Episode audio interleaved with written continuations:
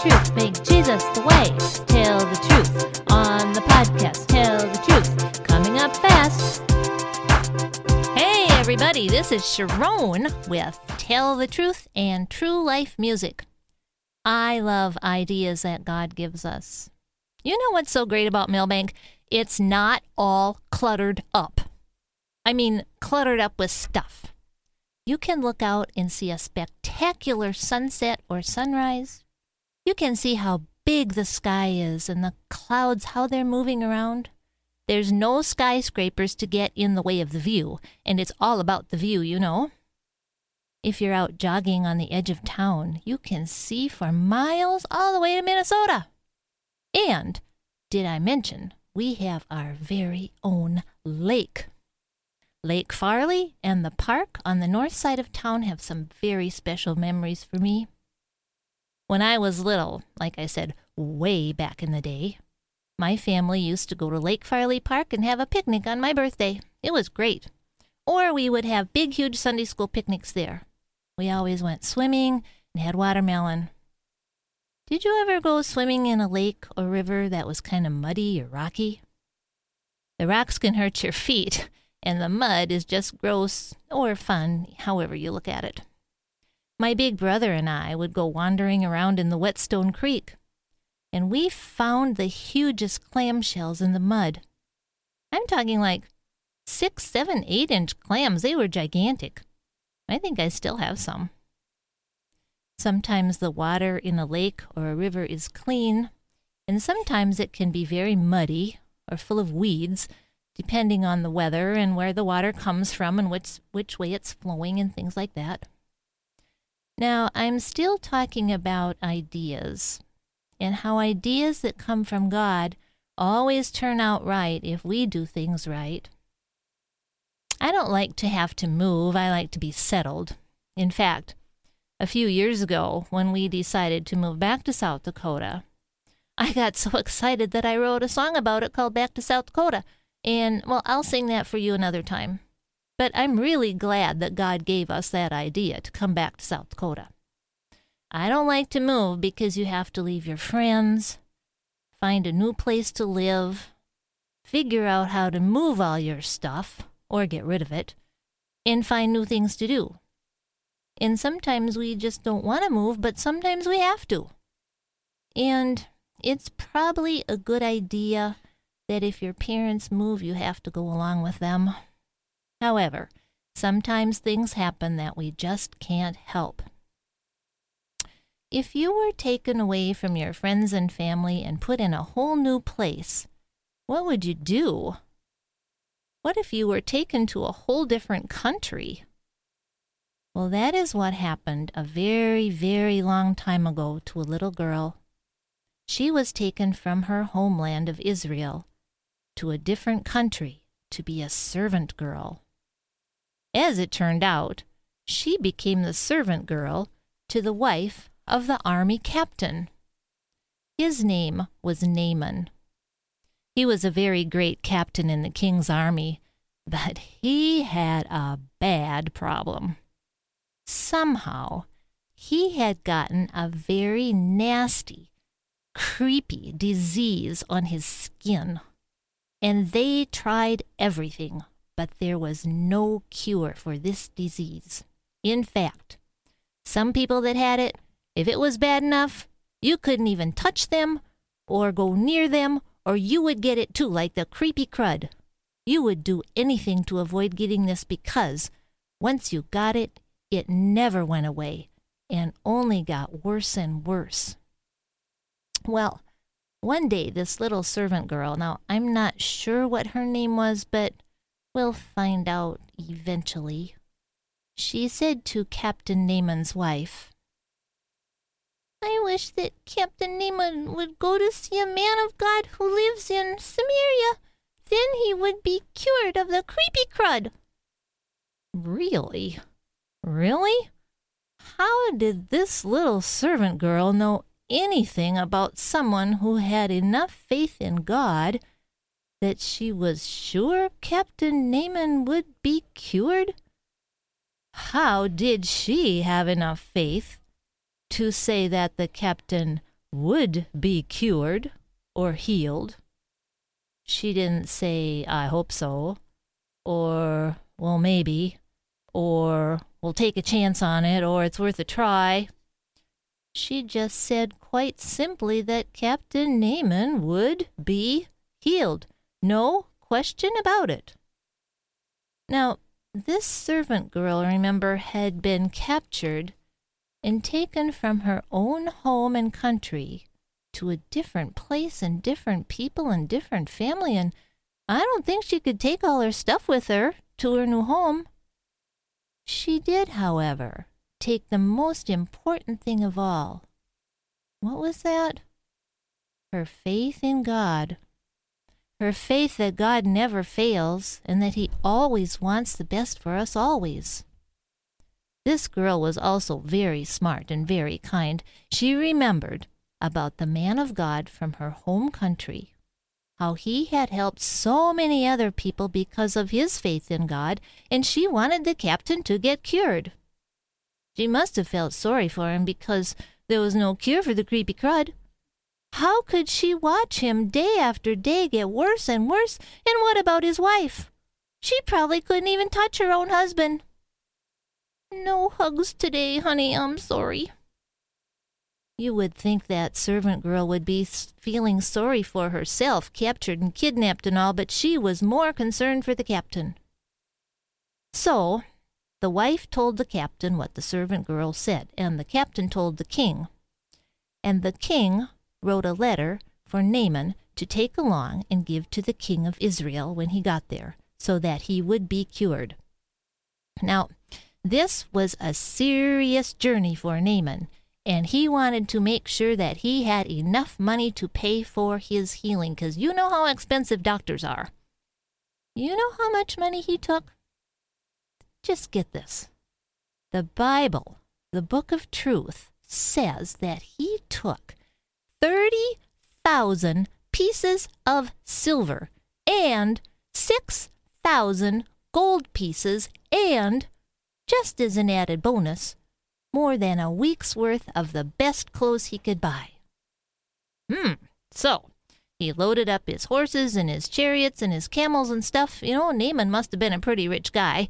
Uh, when he got to Israel, he caused quite a commotion, and of course, the man of God, whose name was Elisha, heard all about Naaman's troubles. So Elisha sent a messenger to tell Naaman that if he would go down to the Jordan River and wash himself seven times in the river, he would be totally healed. This idea did not set well with Captain Naaman. He got terribly angry. He assumed that Elisha, the man of God, would pray over him in the town square and everything everyone would come out and they'd make a big spectacle out of it and and the Lord would do an awesome amazing healing. But God had a better idea. Remember all the money and fancy clothes that Naaman brought along? Do you think maybe he was trying to make a big impression or thinking he could get on the good side of Elisha? Do you know that God is not at all impressed with how much money we have, or how great our house or car or toys are? He looks at what is in our heart. What do you suppose may have been in Naaman's heart? Was God trying to teach him something? Naaman did not want to stoop so low as to dirty himself in the Jordan River, that muddy old thing, no way. The clams would bite his toes for crying out loud. He could have washed himself in any old river. Why did it have to be this one? Well, his servants, who had been with him all through the journey, tried to calm him down. They had, after all, come a long ways, and what Elisha said to do wasn't hard. Just go and wash in the river seven times. Doesn't sound hard to me. If you had the creepy crud and are desperate, wouldn't you give it a try? Well, eventually, his servants persuaded him to go to the river he had to forget about his pride and his big influence as an important army captain, and he had to forget about all his anger. Well, it's worth a try. So down he went into the muddy river. One, two, three, four, five, six, seven. Seven times. And just as Elisha had said, he was completely healed. Not a trace of disease anywhere. It's a miracle. I just can't imagine how happy he was. He would get to hug his wife again. So naturally, he wanted to pay Elisha. He had brought lots of money along, remember? But Elisha would not take a single penny. He was only doing what God had instructed him to do. Listening and obeying are very important. Um, well, the story's not over. This is the part that gets very interesting concerning one of the servants and the dreadful thing that happened to him. Oh, I don't want to give away the ending. So uh, you can read it for yourself in the second book of Kings. See, kings, there were so many of them that they had to make two books full of the kings. They had Kings 1 and Kings 2, the first book and the second book of Kings. So this is in the second book of Kings in chapter 5. And, you know, the little girl and Naaman, it's all about all kinds of interesting stories in there. In fact, I made up a song about Naaman and the little girl. It's just called Oh, Oh, Naaman. You want to hear it?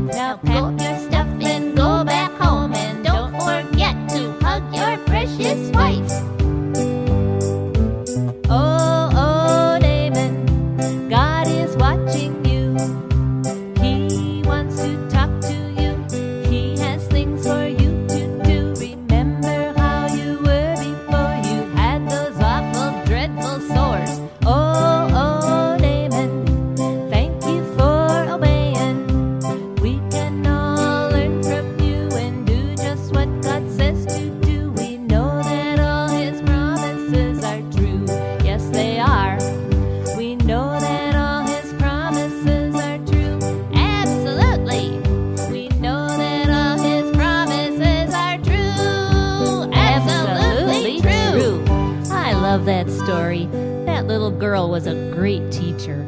Captain Naaman sure had a lot to learn. And then there's Gehazi. Things didn't turn out so well for him. Unfortunately, he got really selfish and greedy, and nothing good happens when you're selfish. He had a lot to learn also. It's all downhill for Gehazi?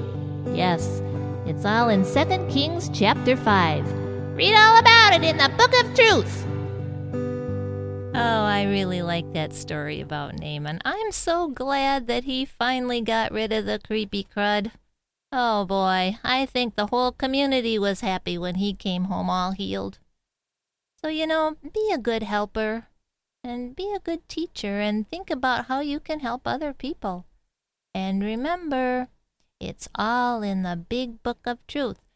Tell the truth. Thank you for listening to Tell the Truth podcast with Sharon and True Life Music, recorded in the Y Milbank Podcast Studio in Milbank, South Dakota. You can contact us at sharontruelife at gmail.com or online at ymilbank.com slash tell the truth.